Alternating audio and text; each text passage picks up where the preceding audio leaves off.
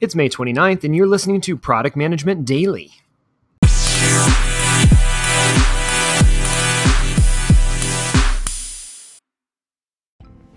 This episode of the Product Management Daily is brought to you by Crema, a 100% US based product agency offering product strategy, design, development to startups and enterprises looking to scale their technology and innovation. Learn more at crema.us.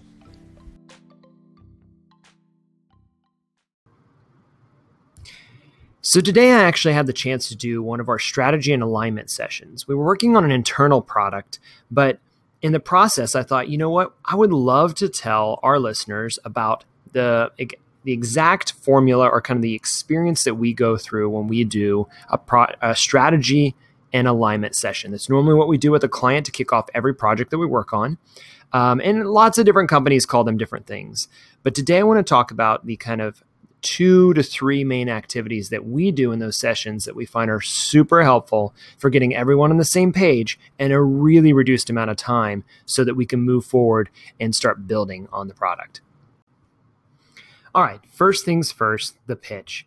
It always starts out with a pitch, right? It always starts off with saying some, somebody saying, I've got this idea, or I've got this problem I need to solve, or I've got this scratch that I want to itch, but it always starts with a pitch. So we allow the cl- customer, the product owner, the founder, the product manager, whoever's the the kind of decider, the lead, to give a short, super short. We put a timer up, a three to five minute pitch of what their product idea is. So it may start with they have it all figured out and they've thought through everything, or it may start with I've just got this kind of, you know, seed of an idea and we need help to unpack it. But we allow them to take that time to say, why are we in the room? Why are we looking at this idea? And uh, and what do you believe it should be? It's your baby. It's your your idea. Now it'll take a different shape as we move forward, but it's a great place to start so that they feel like they have ownership, and we know that we're starting to quickly understand what's motivating them around creating this product. Next up is the Lean Business Model Canvas. If you follow our YouTube channel or anywhere else that we've produced content, you know we love Lean. So if you haven't read Eric Ries's Lean Startup or studied what Toyota has done in, in uh, the Lean methodologies or um, looked at kind of where Lean overlaps with Agile and just kind of this world, yeah, we know it's been around for a long time. What I really love out of Lean is just the simplicity of looking at how can you understand a large business um, business plan in a very concise way. Now, there's been business um, models before or business model boards before. Lean just takes a slightly different approach where it really focuses your attention around the customer segments, the market that you're going to be shooting for. And again, that market or the customer segment may be internal customers. It may be your your internal sales team. It may be users inside your company. But again, who's going to be using the product? Also, who's going to be buying the product? Who's the one that's the decision maker to actually write the check? Is it a board of directors? It is C level, director level, manager level? How do we know that we can get people excited about that that product that we're building? Then it moves over to the problem. So for those people, what problem are we solving? We try to narrow that down to one or two problems. Anything more than that, we're just working on too much at first. Then we will jump around from there. I'm not going to be on, or I'm not going to lie. It's not always the same thing, but we often will go over to um, look at why is it an unfair advantage for a company like us, both a combination of Crema and the client, or the client themselves, or the market or the space that they're in, why do they have an unfair advantage to create this product? Is it because they're experts in the field? Is it because they have a better distribution channel than somebody else? Is it because they have access to IP that no one else has? Those are all questions we like to know because it'll help to understand what we can leverage to make a great product for them. Next, we go over to the solution. This box is the smallest box on the whole board because people want to fill it with lots of things. But at a high level, we talk about what are the core features, what are the core functionality or the core purposes of the app so that we can really unpack. We know that each of those core things is going to have a lot of work, but how do we keep those um, kind of condensed and small? Now, given that we know we have an unfair advantage, we're solving a very clear problem for a group of people. How is this a unique value proposition? What makes this unique? Um, if you go back to the problem box, sometimes what we'll do as well is actually at the bottom of the problem space, we'll say that what are the existing alternatives that people are using to solve this problem? Most problems have been solved in some way. The question is, is what are they doing to take care of that today? If it's a big enough problem, there's going to be ways that they're hacking their way around it.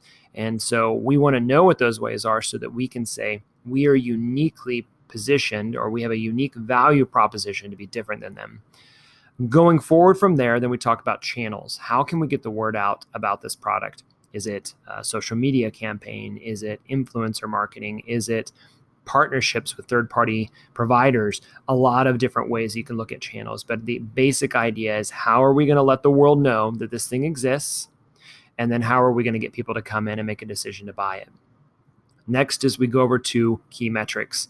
Key metrics are really hard because you're making a lot of assumptions here. But what we want to do is we want to say what is success at each of the different levels. Is it month or month, month over month re- revenue on a SaaS product, or is it just the first 10 customers saying yes? Is it a hundred yeses from a survey?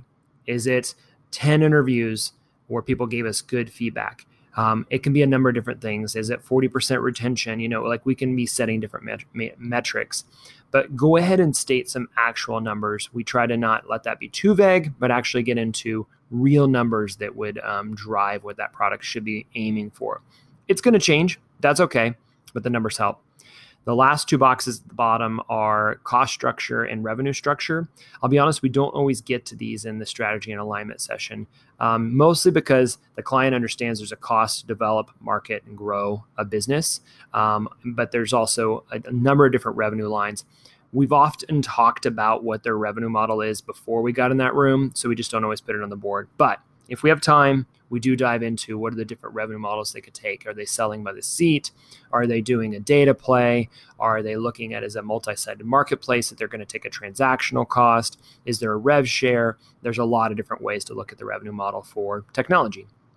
So that is the second activity. We talked about the pitch, and then the second activity is the lean business model canvas. This is one of the fastest tools I've ever used to start to get everybody on the same page um, around where the product ought to be going. The next activity is called the worst solution. You may pick up that we're picking, taking a lot of inspiration from design sprints or from design thinking or from agile and lean. But worst solution is a really interesting and quick activity that you can take. Each person puts a sticky note up on the wall of the worst possible thing we could do or the worst thing we could build that would point us in the wrong direction with this app. A lot of the business solutions that we build are currently being managed with Excel. And almost always there's a note up on the wall that says, don't rebuild Excel. And we agree. So, what that allows us to do is then turn back around to the other side of the room and focus on the story spine.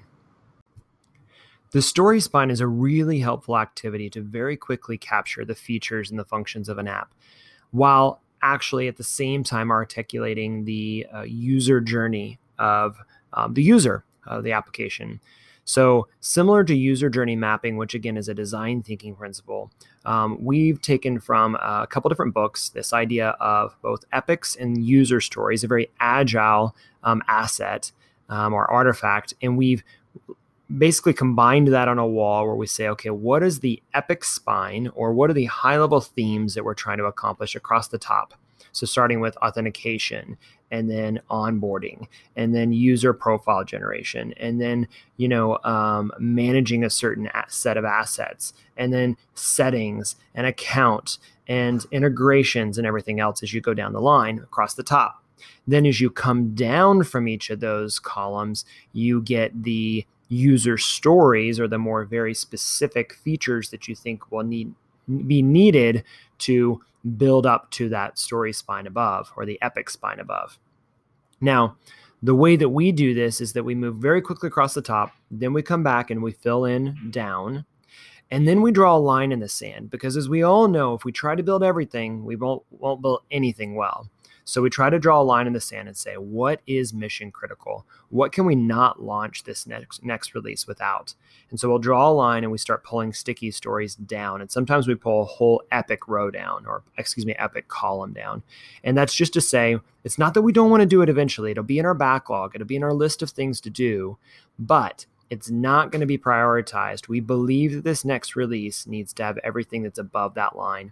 And we really press hard into what can we take away. So those three activities allow us to actually get to a really deep and quick understanding with our client around what are they trying to create, who's it for, and what will it be that we're striving for in that first release.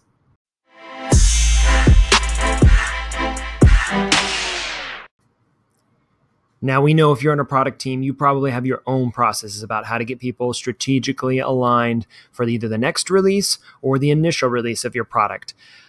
So, I want to know from you what tools do you use to create alignment across your team around the direction you want to go? Doesn't mean that everybody has to 100% agree.